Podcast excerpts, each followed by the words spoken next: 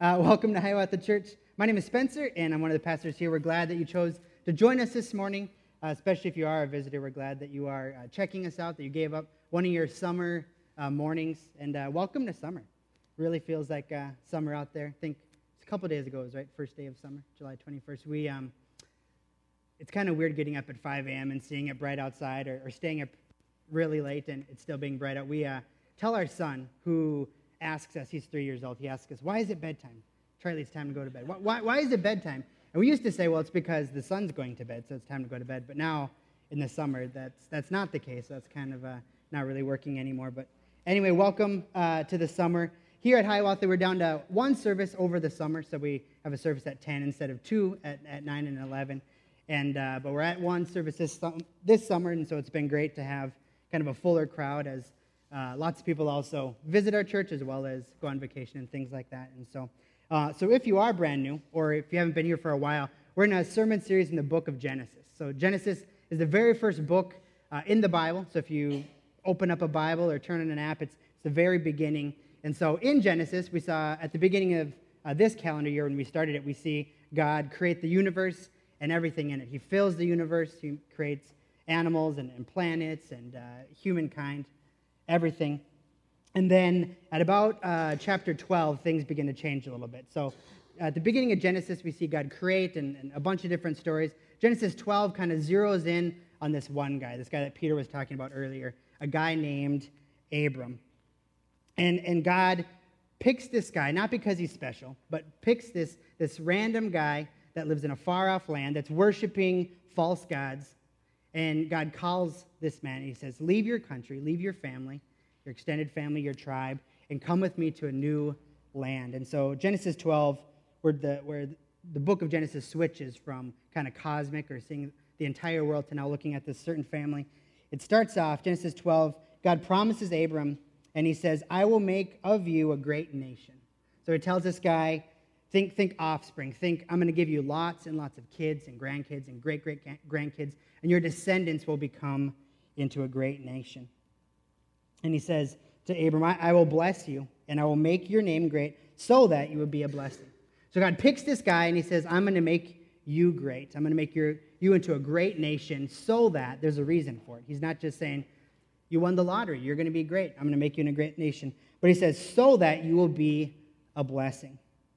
God's promise continues I, I will bless those who bless you, and, and him who dishonors you, I will curse, and in you all the families of the earth shall be blessed.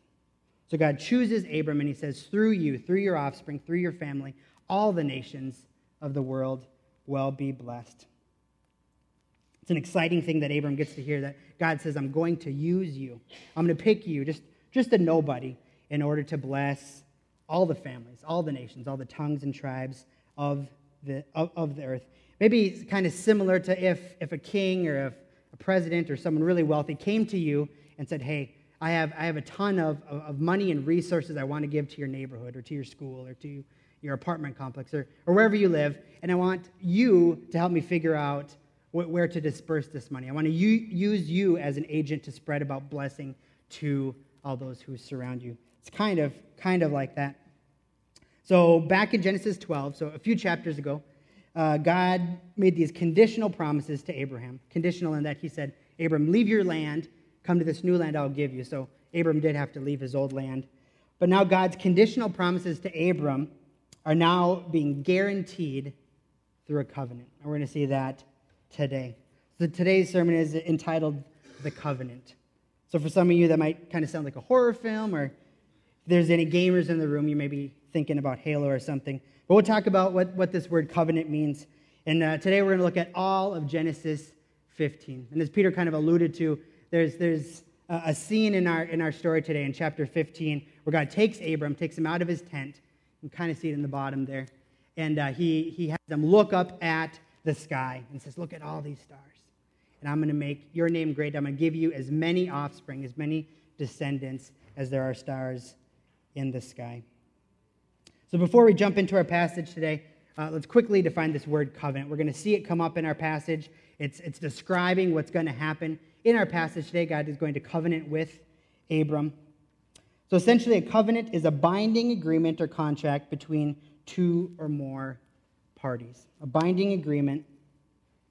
So, so think like a, a legal contract or something like that between two or more parties. And today it involves God and Abram. So think about a, a marriage. Sometimes we call marriage, it, we call it a marriage covenant. So think kind of about, about that. And, and uh, in a wedding, we, we have two parties that are covenanting, that are promising, that are making this, this binding uh, agreement, this contract between the two, uh, legally, spiritually, relationally. And they give vows. They say, I will love you whether you're rich or whether you're poor. I will choose to love you whether uh, you're sick or whether you're healthy. And so uh, if, if, this gets kind of confusing, kind of just think about like a marriage, um, if you're wondering about, this word covenant, or just think a, a binding agreement between uh, multiple parties. So let me back up just a little bit. So, so far in our story, God, God has promised Abram that three things, and we're going to see his promise move into a covenant, or God even more solidifying this promise. So far, God has promised that uh, Abram would become a great nation. So again, that he have lots of offspring, and they would have offspring, and they would have offspring, and his descendants would turn into a great nation. God promised that he'd give his offspring a land, a great land, and lots of stuff that'll come with that. We'll talk about that later today. And that blessing would flow through Abraham and through his descendants out into the world. So, kind of keep that in uh, your mind as we begin to read our passage today. So, so far in this story, some of those things have happened. So, so far, actually, right when our story starts, uh, they are in the land, which is a good thing. A couple chapters ago, they actually weren't in the land. That was a big problem. Now they are back in the land. That's not the big problem. But in, in today's passage, we, we are reminded that they don't have kids yet. And so, kind of that first thing and that third thing haven't happened yet.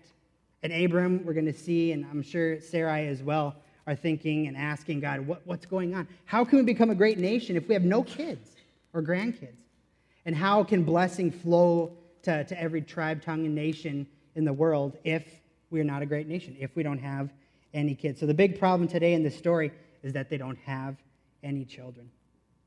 It's kind of a side note, just to be clear, because I know uh, a lot of people, my, my wife and I included at times in our lives, have struggled with infertility, wanting kids but not being able to have them. So, just to be clear, in our story here, having children is, is related to this covenant that God is giving them, as well as lots of cultural things that happen in the ancient, world. There's no social security, so when you got old, you needed a family to take care of you. There was no police, so you needed your, your extended family, your tribe, to, to kind of help you out and protect you, as well as lots of other benefits continuing on the family name, etc. But just to be clear, if you don't have kids or if you want to have kids and you're not able to, it's not, we're not saying here that that is your ultimate problem or that you're uh, not being loved by God or that he's, he's judging you or anything like that. Actually, we're going to see later on in this story that Jesus is the fulfillment of, of this covenant, of this promise. And so, what literal children point to, what they're an example or a whisper of, that is, that is given to all followers of Christ. And so, if you don't have kids, or if you don't have kids throughout your life, even later on in life, just know that the, in the very fullest and realest way, what Abram and Sarah, Sarai are longing for right now in this passage, that is yours in Christ Jesus. But in our passage today, it specifically has to do with uh, this, this problem, this promise, uh, not being able to be fulfilled because they don't have children yet. So let me pray, and then we're going to jump into Genesis 15. God, we thank you for this passage. We, we thank you that it lets us see some of your character, it lets us see who you are, it lets us get a, a glimpse into your salvation, God. And we pray uh, that you would enlighten us this morning, that you would help us to understand uh, this, this event, this covenant, this, this agreement that happened uh, almost 4,000 years ago, and how it, it shows us who you are and it explains our, our, our situation and it actually is relevant to us and to us as a church uh, here today. So we pray your spirit would be here and speak to us in your name. Amen. All right, uh, Genesis 15. It's uh, going to be up here on the screen. You can follow along in the Pew Bible if you like. We haven't said this in a while, but uh, if you don't have a Bible or you'd like a Bible, feel free to take one of those Pew Bibles. Those are uh, there for you on Sunday mornings, but if you'd like one, feel free to just bring it home. We'd love for you to have that be a gift from us. All right, Genesis 15, starting in verse 1, starts out by saying, After these things. So if you're here last week, these things that are being uh, referenced to. So right before this, uh, Abram's nephew, Lot, and Lot's family, Lot's not the, the brightest uh, bulb. He does some really foolish things. Uh, a bunch of kings come and kind of uh, ransack the area that he's living in. He's living by the city of Sodom, and they kind of take him and his family and his possessions, they take them away. So Abram has to uh, get a bunch of his fighting men. He has like 300, 300 fighting men within his household, and Abram takes them and goes and uh, rescues Lot and his family, rescues his nephew and his family, brings them back. So there's that that just happened, and then and then right when they come back, the king of Sodom, the king of the city that's that's next to, to Lot and his family, he kind of comes out. So instead of actually protecting his city and protecting his people, the king of Sodom kind of ran away and hid. But then when Abram comes back with all the spoils, with all the, the, the, the former prisoners, and brings them back, the king of Sodom, Sodom kind of comes out and he goes, Oh, well, thank you for doing this, for, for rescuing my people here. You can kind of have some of the spoils of war and, and some of the wealth for essentially doing the job that he was supposed to do. But Abram says, No, I, I'm not going to take any of that. I just want uh, my, my family, Lot, to, to be rescued. And I don't want you to say, You're the reason that I became wealthy. You're the reason that I am pros- prosperous. But rather, I believe Abram is, is remembering the covenant, remembering that God is going to be the one that's going to rescue and protect and provide and, and make him into a great nation. So that's what just happened. So, so have that be the setting as we move into Genesis 15. So after these things, the word of the Lord came to Abram in a vision and said, Fear not, Abram, I am your shield. Your reward shall be very great. So God starts out by saying, Fear not. So, so often when God speaks to people in the Bible, they're terrified, right? So, first of all, he's telling him not to fear. And then, secondly, in light of the, the setting or the situation that they find themselves in, he reminds him, Abram, I'm your shield. It's not you and, and your, your uh, brilliant business skills or you and your, your fighting men or you and you being a great warrior a military mind that's going to rescue you or that just help you defeat these kings and, and rescue Lot and his family. But I am the one who has done it. I am your shield. Abram, I'm the one who has protected you throughout this time, and I'm the one that's going to continue to protect you.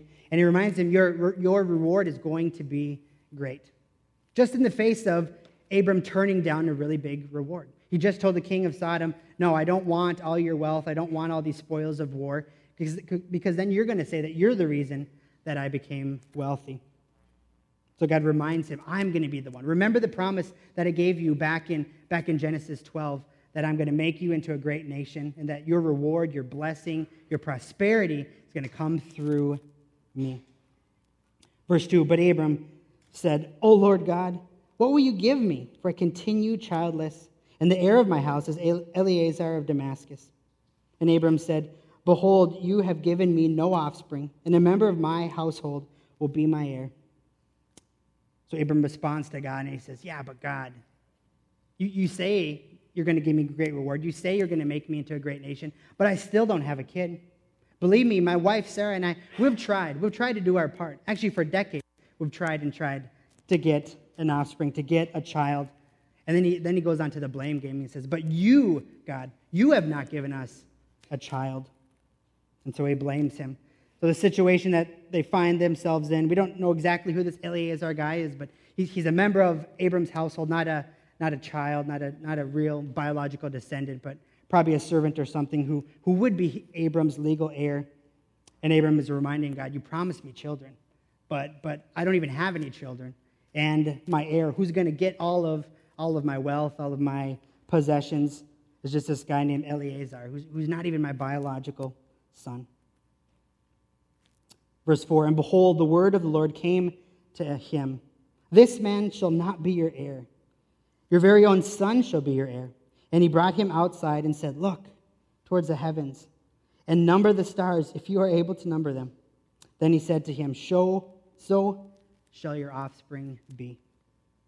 As I was reading this, I kind of thought of, of a child who, who, because of his circumstances and or emotions, is kind of just freaking out, is like not believing reality, but rather thinking it's the end of the world. Or um, I, my wife and I have a three and a half year old son, and this happens often in our household. Or It also made me think there's, there's this blog, this guy named Greg Pembroke. He, uh, he has a kid as well, and he, it's a blog that kind of turned into a book, and he takes a picture of his kid just melting down, just freaking out, and then he kind of writes a caption about what made his kid freak out or what made his kid's world end. So, so here's just an example of it. So this kid is, uh, reasons my kid is crying.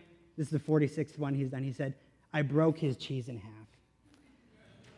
So I kind of see Abraham kind of similarly in a situation like this. And like a loving parent kind of steps in and says, Oh, I know it's tough. I know it seems like the world is ending, but let me just let me just remind you I love you. Let me just remind you of reality. Let me just remind you of who I am and the promises that I have given you. So I kind of see God doing that with Abram, kind of sitting down, kind of looking him in the eye and say, okay, I, I know it seems like I've forgotten you, and I know it seems like you're not going to have an offspring, but let me remind you of what I've told you, and let me show you what I'm about to do. And he kind of puts his arm around Abram and kind of leads him out of the tent into the night. If you've ever, uh, I grew up in northern Minnesota, small town.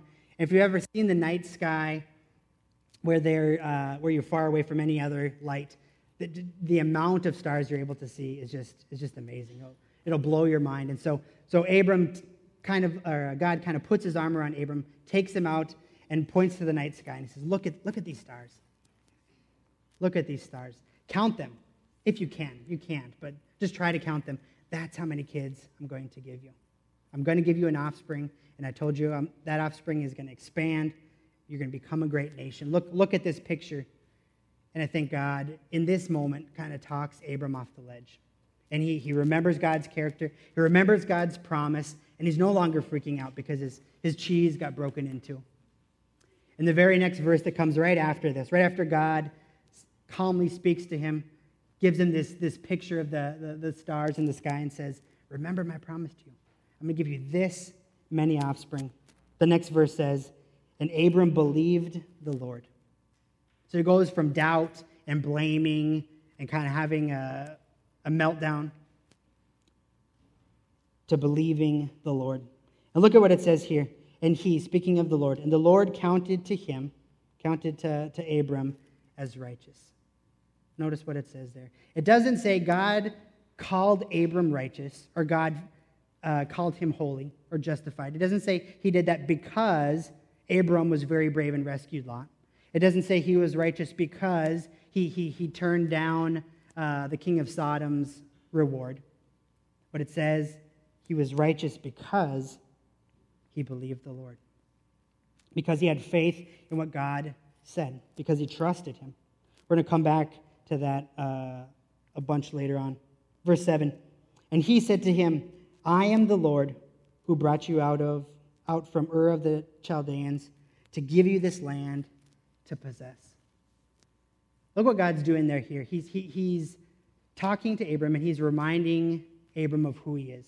He's identifying, identifying himself with an action that he has done. He's saying, This is who I am. He could say, I am the Lord, the creator of the universe, or the creator of those stars you just look at. And that, that would have been right. But instead, he chooses here to say, I am the Lord who brought you out of Ur of the Chaldeans and give you a land that you will possess. He says, I am a God who rescued you.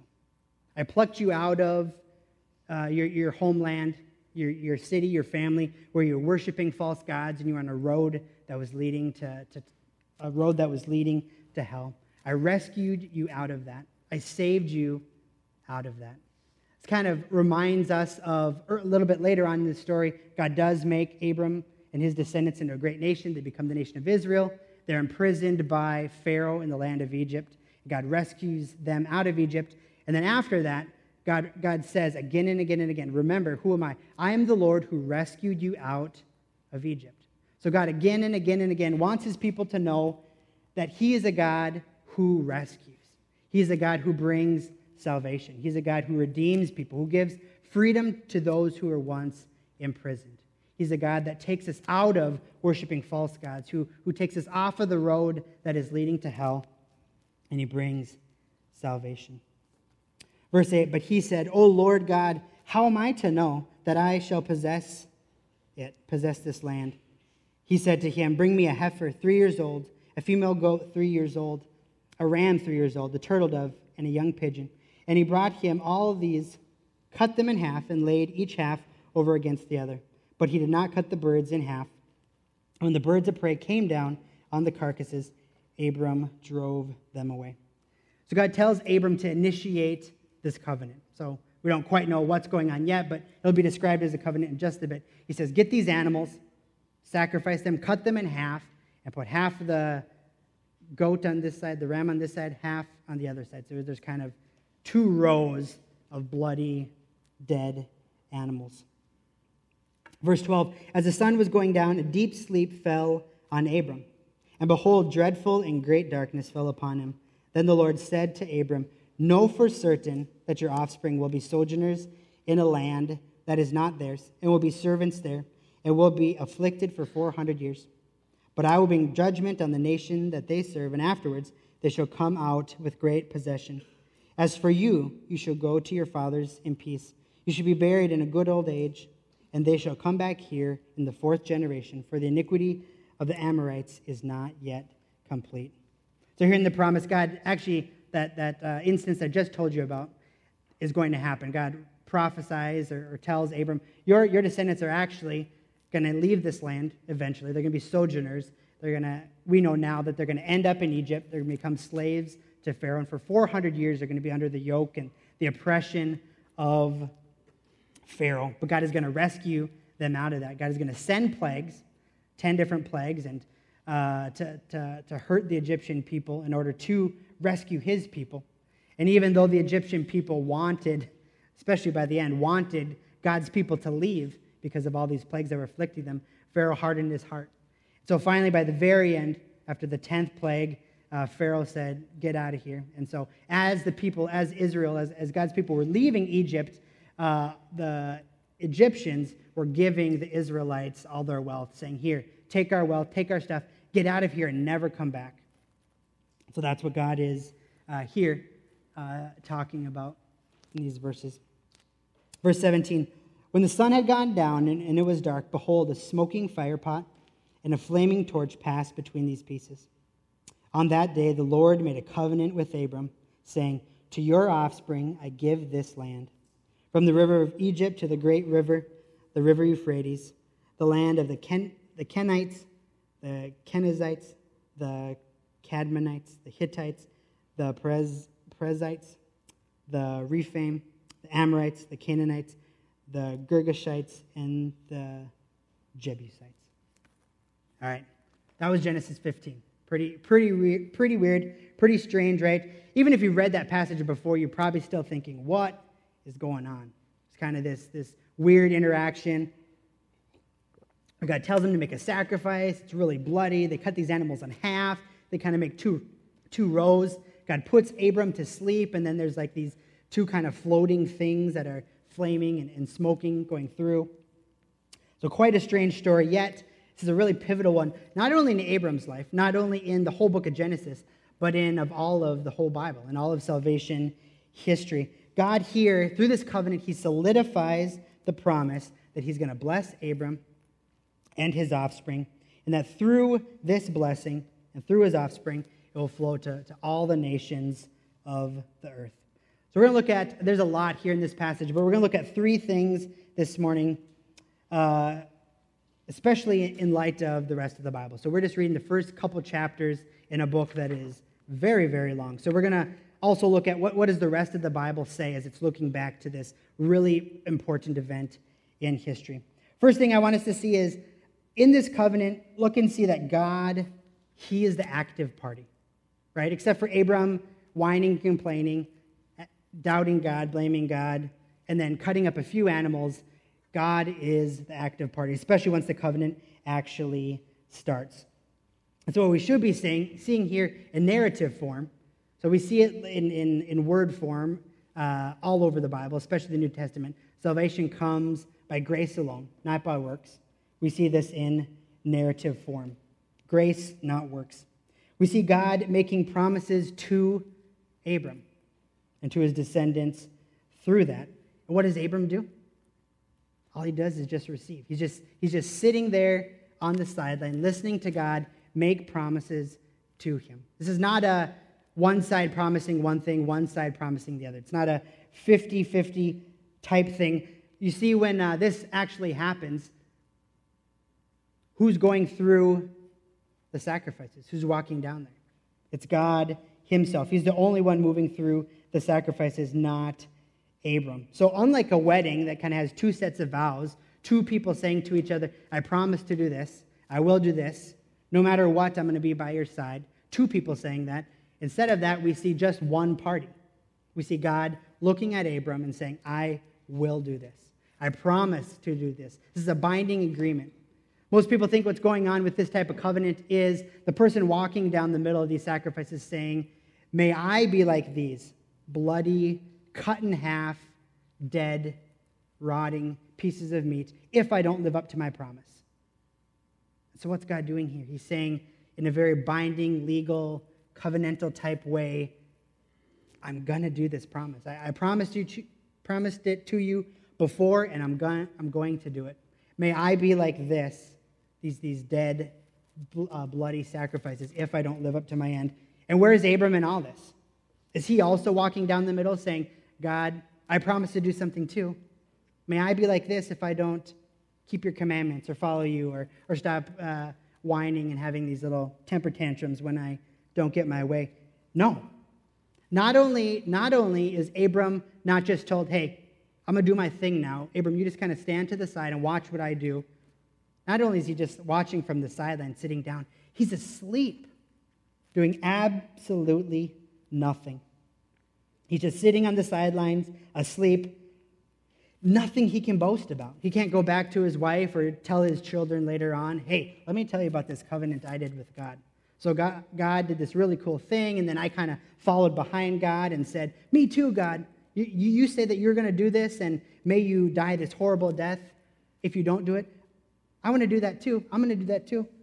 But no, he can't say that. He can't boast about that because he's not only not doing anything, he's literally lying down asleep. So, just like with our salvation, we can do nothing except just sit back and receive.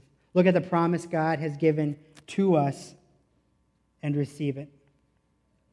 Secondly, I want us to see this, this covenant is different than some other covenants, different than the biggest covenant we see in the Bible, which, which is later called the law. And so God makes another covenant with, with Abraham's uh, descendants, the people of Israel. So after God saves them out of Egypt, he brings them to a mountain and, and he gives them the law, the Ten Commandments, and hundreds of other laws. That's also called the covenant or called the Old Covenant. But I want us to see how this covenant is a lot different than that covenant. This covenant is a covenant of grace.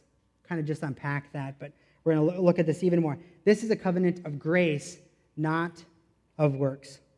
Unlike other covenants that were happening at this time, or unlike other covenant, or like unlike the, the, the law or the old covenant, what's going to happen at Mount Sinai with Moses and the people of Israel. That covenant says, do this or else.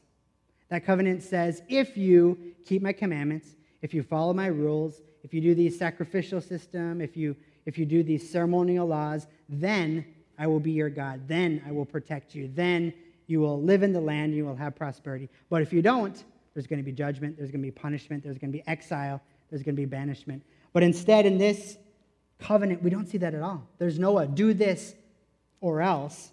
Rather, this covenant is just God promising, just God saying, I am going to do it, and I'm going to do it for you. It doesn't matter at all. So, contrasted to the law, this covenant is given by grace and it shows God's generosity, God's kindness of picking just a nobody like Abram and making these amazing promises to him. So, the law, the, the old covenant, its rules. So, think about maybe like the law more like, uh, like a parent giving their kid rules. So, something like, if you hit your sister, then you're going to have to take a timeout. Or something like, uh, if you do your chores, then you'll get an allowance. Okay, that's the law. That's, that's the old covenant. That's different than this covenant. Whereas this covenant says, I'm your dad, I'm your parent, and I'm going to love you no matter what. You don't have to do anything. I will never give up on you. I will always love you. I will protect you. I promise. I will provide for you, and I will love you forever. See the two different covenants? covenant we see here today is that it's God promising, I will be your God. I will be your heavenly Father, and I will do all this for you. Period. Not if you do more, not if you do X, Y, or Z, but rather, that is what I'm going to do for you. And then remember, remember what verse 6 said. I said we're going to get back to this. Verse 6 said, And he, speaking of Abram, and Abram believed the Lord, and he counted it to him as righteousness. So the law says, do X, Y, and Z in order to be righteous.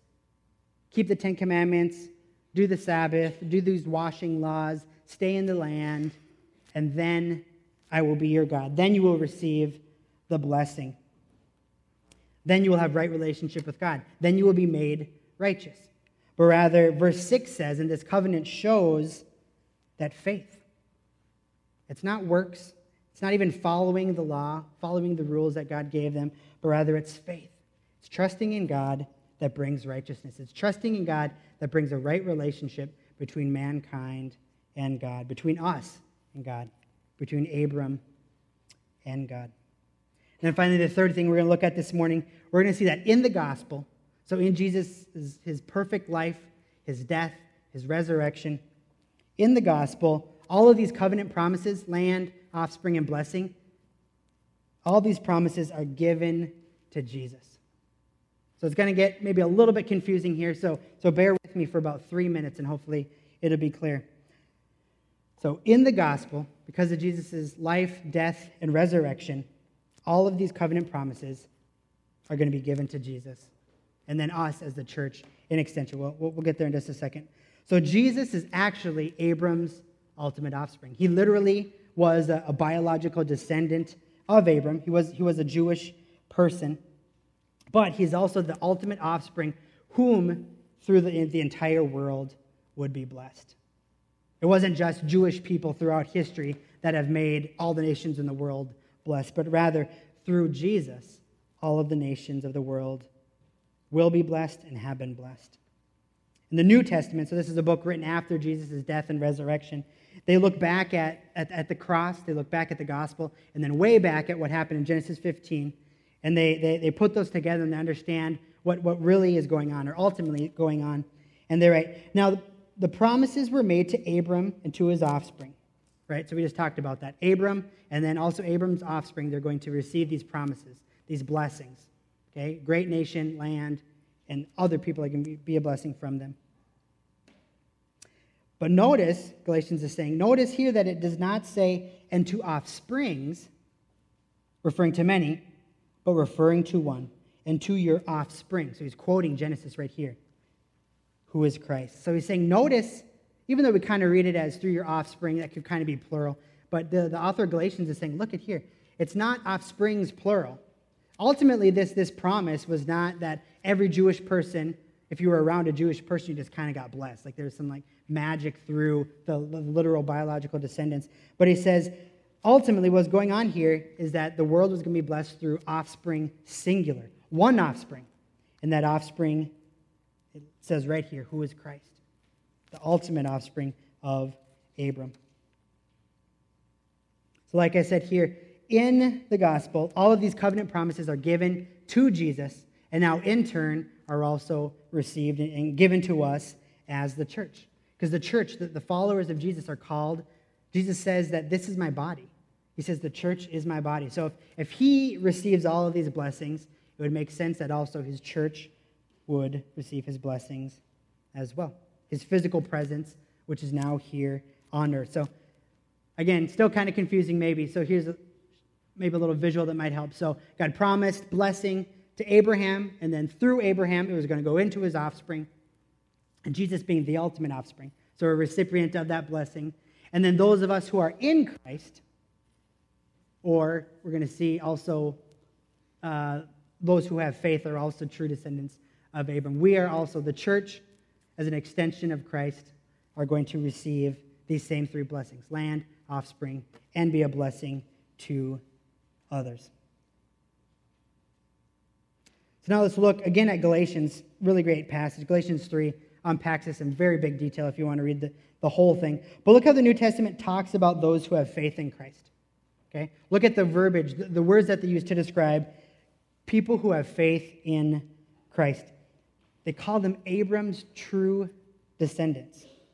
Even those, even, even over those who are biologically Abram's descendants, even over those who are true Jewish people, who are true Israelites. Those who are of faith are Abram's true descendants. So today, if you have faith in Jesus Christ for the forgiveness of your sins, you are literally and truly and fully a descendant of Abraham. Galatians 3, verses 6 through 9 speak about that. Just as Abraham believed God and it was counted to him as righteous, we just read that, so he's quoting Genesis 15, 6. Know then that it is those of faith who are the sons of Abraham. Abraham. Just to be clear, we say this every week. Abram later, later becomes Abraham, so same person. Verse 8 In the scriptures, foreseeing that God would justify the Gentiles by faith, preached the gospel beforehand to Abram, saying, In you all the nations shall be blessed. So then, those who are of faith are blessed along with Abraham, the man of faith. Ton to say there, but let's specifically look at that, that, that last verse there. Those who are of faith are blessed along with Abraham, the man of faith. So Abraham received blessing from God by faith, and those of us who, who put trust in the same God also get the same blessing. A little bit later on in Galatians, he makes it even more clear starting in verse 26 For in Christ Jesus you are all sons of God through faith. For as many of you as were baptized into Christ have put on Christ. There is neither Jew nor Greek, there is neither slave nor free, there is neither male and female, for you are all one in Christ Jesus. And if you are Christ's, then you are Abraham, Abraham's offspring, heirs according to promise. So the, the, the, New Testament is arguing here it doesn't matter anymore if you are ethnic Israel, if you are ethnic Hebrew, ethnic Jew. It doesn't matter if you are a, a, literal descendant of Abraham. What matters now is if you are in Christ, and if you are in Christ by faith, you are Abraham's true offspring. Heirs according to the promise. So just like Abraham's offspring was able to receive all of these blessings. They are heirs of it, heirs to this promise. Us too, if we are in Christ, are that as well. So now let's look at those three things as we close land, uh, offspring, and blessing. The, the three promises, three main ones that are given to Abram and his offspring, and see how those are given to Christ and then to the church in extension. First one, let's look at land. So when we think of land, first of all, when, when Abram promised God, when God promised Abram land, we should think, think of some of these other things as well. Protection. He said, I'm, I'm going to be your God. I'm going to bless those who bless you, and those who curse you, I will curse. So within this whole idea that Abram is going to give, God is going to give Abram and his descendants land, there's this idea of protection. That God's going to protect them. They're going to have security within the land. Also, provision. He's going to give them a land later described as flowing with milk and honey, land that has lots of resources, lots of food, lots of trees, animals, water. So think of protection, provision, and prosperity. So with, with God as their God, they're going to flourish. They're going to become a great nation. So with land, we see throughout the start, throughout this, the story so far and you know, especially uh, 12 through 15. Actually, we saw it in uh, the Garden of Eden as well. But we're going to see this more and more throughout Genesis, throughout the whole Old Testament, and even into the New Testament, even into the, the first four books of the New Testament. Uh, being in the land is really important. When God's people are in the land, there's a blessing. When God's people are in the land, they're close to God. But when God's people are outside of the land, it's, it's either a sign of judgment or it's just a big, big problem. We've seen this earlier with, with Abram going to Egypt. We're going to see it again in this story. And even into the New Testament, first four books of the New Testament, being in the land is important. So, Matthew, one of Jesus' disciples that writes about Jesus, he, he very carefully wants people to know that Jesus' birth, his baptism, his temptation, his ministry, and his miracles, they all happened in the land. Porterbrook, in their uh, course on union with Christ says Jesus begins his ministry in the land, and it becomes once again a land of blessing. The dead are raised, the hungry are fed, the sick are healed, sins are forgiven. The land was now, at last, the place that it was meant to be. But then something strange happens. So, so Genesis, all the way, over half the Bible, all the way through the book of John, in the land is good. In the land means God's blessing. In the land means it's, it's the way it's supposed to be. But then something happens in the next book of the Bible. In the book of Acts, persecution arises against the church. So Jesus is uh, raised from the dead. He's ascended. He's back with God the Father in heaven. Persecution arises, and the church gets scattered. And God uses that. That's actually not a problem anymore. So no longer, I think it's Acts like 8 all the way to the end of the Bible, no longer is there a focus on being in the land, but rather what in the land was always pointing to. What in the land symbolized and foreshadowed was being in Christ. Same type of phrase. Being in the land is a blessing in the Old Testament. In the New Testament, after Christ, now being in Christ is the fulfillment of that. Even better than that. So from then on, from when the church gets scattered, being in the land is no longer a blessing. It's actually not even referenced anymore. Not because God's covenant stopped right there, not because God's promise said, oh, didn't see that coming, that the Romans would persecute and my people couldn't be in the land anymore. Not at all what happened, but rather it had been replaced. As Porterbrook, again, uh, same course, Union with Christ says, it had been replaced by that to which it pointed. In the land had been replaced into, uh, by that which it pointed, namely Jesus. Being in Christ is the refrain echoing throughout the pages of the New Testament. Being in the land was just a hint, was just an indication, was just a promise of God's ultimate blessing, which would later come in Christ. So, all the blessings that came out of this covenant that we read about are now given to Jesus, who is the ultimate offspring of Abram, who is the ultimate land for those who believe in him. We no longer need to be in the land, but rather we need to be in Christ. We need to be in Jesus. Jesus, what the, what the land physically and symbolically meant to Abram and his descendants. Christ, he is our ultimate protection. He's our eternal protection. He is our ultimate provision. He is our ultimate prosperity. He is our ultimate treasure, our inheritance, our portion. Ephesians 1, 1 Peter 1, we're not going to look there, but they talk about Jesus being our portion, Jesus being our, our treasure. See that in the book of John as well with interaction between Jesus and, and Martha and Mary. Same language. In the New Testament says, Jesus, you are our land. You are what we are inheriting. You are our portion. You're even better than Israel, the, the actual land. So that's why Christians don't make pilgrimages back to Jerusalem or back to Bethlehem or back to Israel. We don't need to because we have something even better than that. We have what that was, was pointing to. In just a shadowy way, we have the reality. And finally, the, the, the culmination of us being in Christ is receiving an eternal and a perfected land with Christ living at the center. The new heavens and the new earth described at the very end of the Bible is our final physical and eternal destination.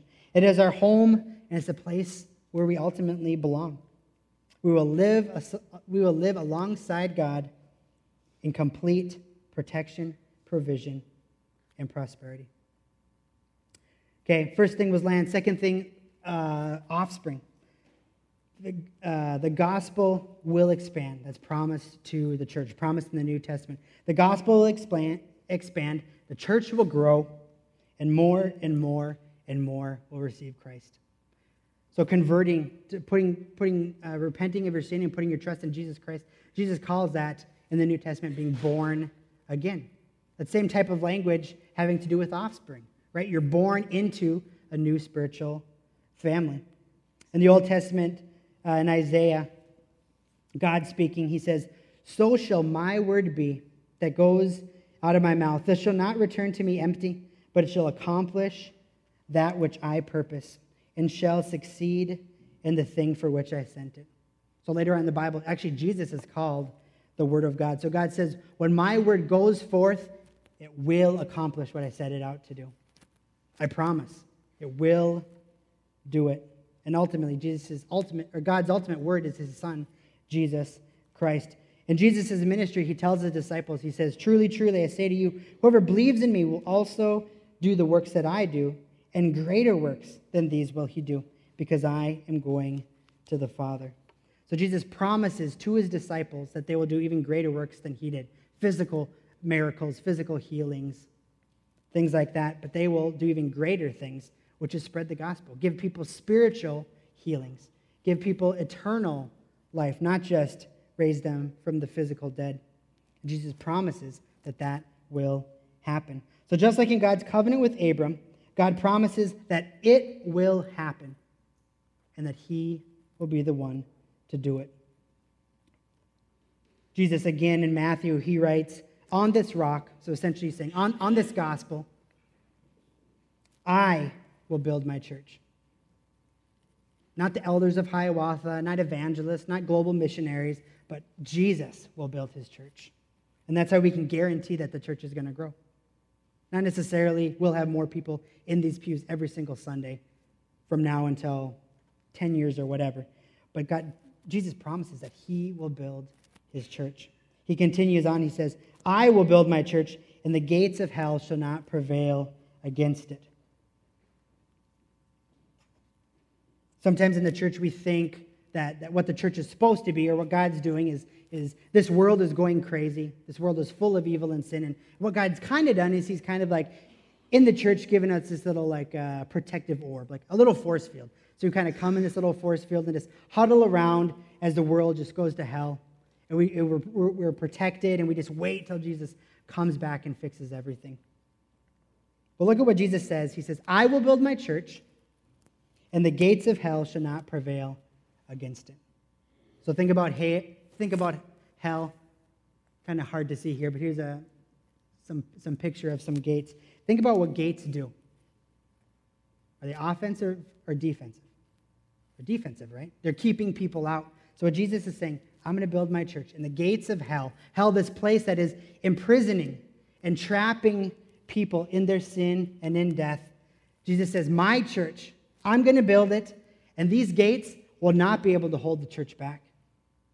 My church is going to prevail against these gates. We're going to, my church is going to knock down these gates and rescue people out of the imprisonment of hell. He says, My church has the mission of destroying these gates and depopulating hell. And then he says, I will give you the keys to heaven. He's saying, through this gospel, through preaching the gospel, through my church now, this place is going to receive less population, and you're going to you have the keys to open the kingdom of heaven. People are going to move from death to life. Jesus promises that his gospel will expand, that people will be born again, that the church will have spiritual offspring. And then finally, blessing. Through the gospel and the church in extension, all tribes, tongues, and nations will be blessed. Salvation comes through Christ, not just to Jews, not just to Abram's descendants, but to all the nations. Look, look at how the Bible kind of goes. Like I just took three kind of important verses, one, one in the beginning we just read, one in the middle, one in the end. Look at this. It starts with Genesis 12, we saw God saying, Abram, I will bless you, and all the families of the earth shall be blessed. Okay? Later on, Jesus comes into the scene. Look at, this, look at the language he uses. So he's risen from the, from the dead. He talks to his church, talks to his disciples, and he says, Do this. Go therefore and make disciples of all nations. No longer is, is being ethnically Jew important anymore. Now the gospel is going to all nations. This, Genesis 12, is being fulfilled through the gospel, is being fulfilled in the church. Go and make disciples of all nations baptizing them in the name of the Father and the Son and the Holy Spirit, teaching them to observe all that I have commanded you. And at the very end of the Bible, the book of Revelation, look at how it describes. We kind of get a scene of what's going on at the very end. Behold, a great multitude that no one could number from every nation, from all tribes and peoples and languages, standing before the throne and before the Lamb, clothed in white robes, showing that their sins have been forgiven, showing that they are saved with palm branches in their hands and crying out with a loud voice Salvation belongs to our God who sits on the throne and to the Lamb. So we see that through Jesus, through the gospel, through the church now, this blessing that was promised to Abram is now offered and now will go throughout all tribes, tongues, and nations to bring salvation. I was thinking about, thinking about this this morning. Uh, so, some of Jesus' biggest opponents were religious people who said, Hey, I am from the line of Abram. I, I literally am a Jew. And so, just because I'm a Jew, I'm in. And I, I, I don't care about Gentiles, I don't care about non Jews, about Samaritans. And, and Jesus argued with them, saying, Just because you're biologically from from Abram's seed doesn't really matter. Abram was justified by faith, not because he was Jewish. And so uh, Jesus has lots of conflict with them. And I think a way that they can play out here at Hiawatha, here in the American church, is similarly, people can say, just because my family is Christian, just because I'm a descendant of Abraham, just because my family is a Christian, well, then I must be a Christian. Or just because I go to church, I must be a Christian. And that's not what the Bible says. We get to be a part of the family of God, not because our biological family brings us to church, not because our parents or our siblings or our grandparents or aunts and uncles have faith, but we enter the true family of God just like Abram did. We enter it through faith, not through genetics, not through bloodlines, but through faith. All right, three things as we leave here this morning. First one is I want you to see and remember, maybe see for the first time or remember for the millionth time, God's character and how he covenanted with Abram. He was gracious, he's actively loving us. And he's not saying, do this or else. He's not saying, if you climb the ladder, if you do all the commandments, then I will love you. But he's saying, I promise to love you. You are my child. You put your faith in my son. I'm going to adopt you as my child, and I will love you forever, no matter what. See that in God's covenant with Abram. Different than the, than the, the law, different than the old covenant, but see God's character and his salvation and how he relates to us in this covenant. This covenant that we saw today, it's initiated by God it's sovereignly administered by Him and is kept by Him, independent of our own actions. And it's the same with our salvation. Secondly, just like Abram was made righteous, he had right standing with God, he had his sins forgiven, not because he was good, not because he did great things, but by faith. Just like Abram, be justified today by faith. Be made righteous by faith. Put your faith in Jesus Christ, not in what you have done, not in all the good deeds that you've done, not in your ethnic lineage, not in your, your extended family or your parents' great Christianity that you've seen, but by faith. Become a true offspring of Abram through trust in Jesus Christ. Romans 4 says, For Abram was justified, sorry, for if Abram was justified by works, he'd have something to boast about, but not before God. For what does the scripture say? Abram believed God, and it was counted to him as righteous, righteousness. Now, to the one who works, his wages are not counted as a gift, but as his due.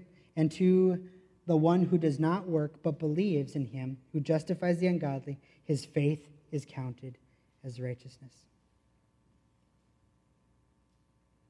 And finally, and thirdly, as we are in Christ, today, if you are a Christian here today, if you're not, number two is for you. If you are today a Christian here, number three, as we are in Christ, let us with confidence, let us with confidence storm the gates of hell, knowing that God promises that the gospel will bring blessing and salvation. Let us not live in fear, thinking that God can't do it, or maybe he won't, or that the enemy is, is more powerful. But rather, let's pray. Let's pray that his kingdom would come, that more people would meet him. Let's pray regularly for specific names of those who don't know Jesus in our lives. Let's move towards people rather than hiding in a little force field and, and just waiting till Jesus comes back. Let us believe Matthew 16, 18, that he's the one that's going to build his church. And he's sending his church out to storm the gates of hell, to knock them over, to rescue prisoners who are enchained in hell, and bring them to himself. And let us have confidence. Both have confidence that God promises that he will do it, that God promises that salvation will come, that his church will grow, that the gospel will expand. Also, have confidence that it's not about you, that you can't screw it up, that you move toward, towards your coworker, your neighbor, telling them about Jesus, about the gospel, sharing your faith, that even if you mess up, even if you have a horrible argument, even if you stumble over your words, even if you're not a perfect example, that can't screw it up. Have confidence that God is the one that saves, and it's not your great argument, not your perfect life. So, both of those. It's not about you, so have confidence. And know that it is about God, that Jesus will build his church. Have confidence in that as well. Let's pray. God, we thank you for.